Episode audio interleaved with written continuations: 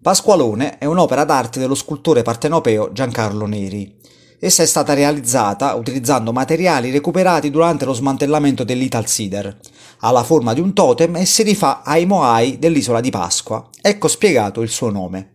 Lo scultore napoletano, a distanza di vent'anni dalla sua realizzazione, sulle pagine del Mattino, ricorda così la genesi della scultura. Ricordo che tutte le mattine andavo in fabbrica alle 7.30 per selezionare, tra i diversi pezzi dell'acciaieria che venivano sistematicamente dismessi, quelli più interessanti.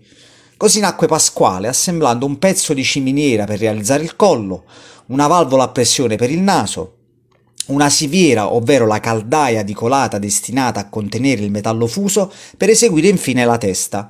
A distanza di quasi vent'anni non si è mosso un capello. Pasqualone è tuttavia un'opera un po' dimenticata che invece andrebbe rivalutata.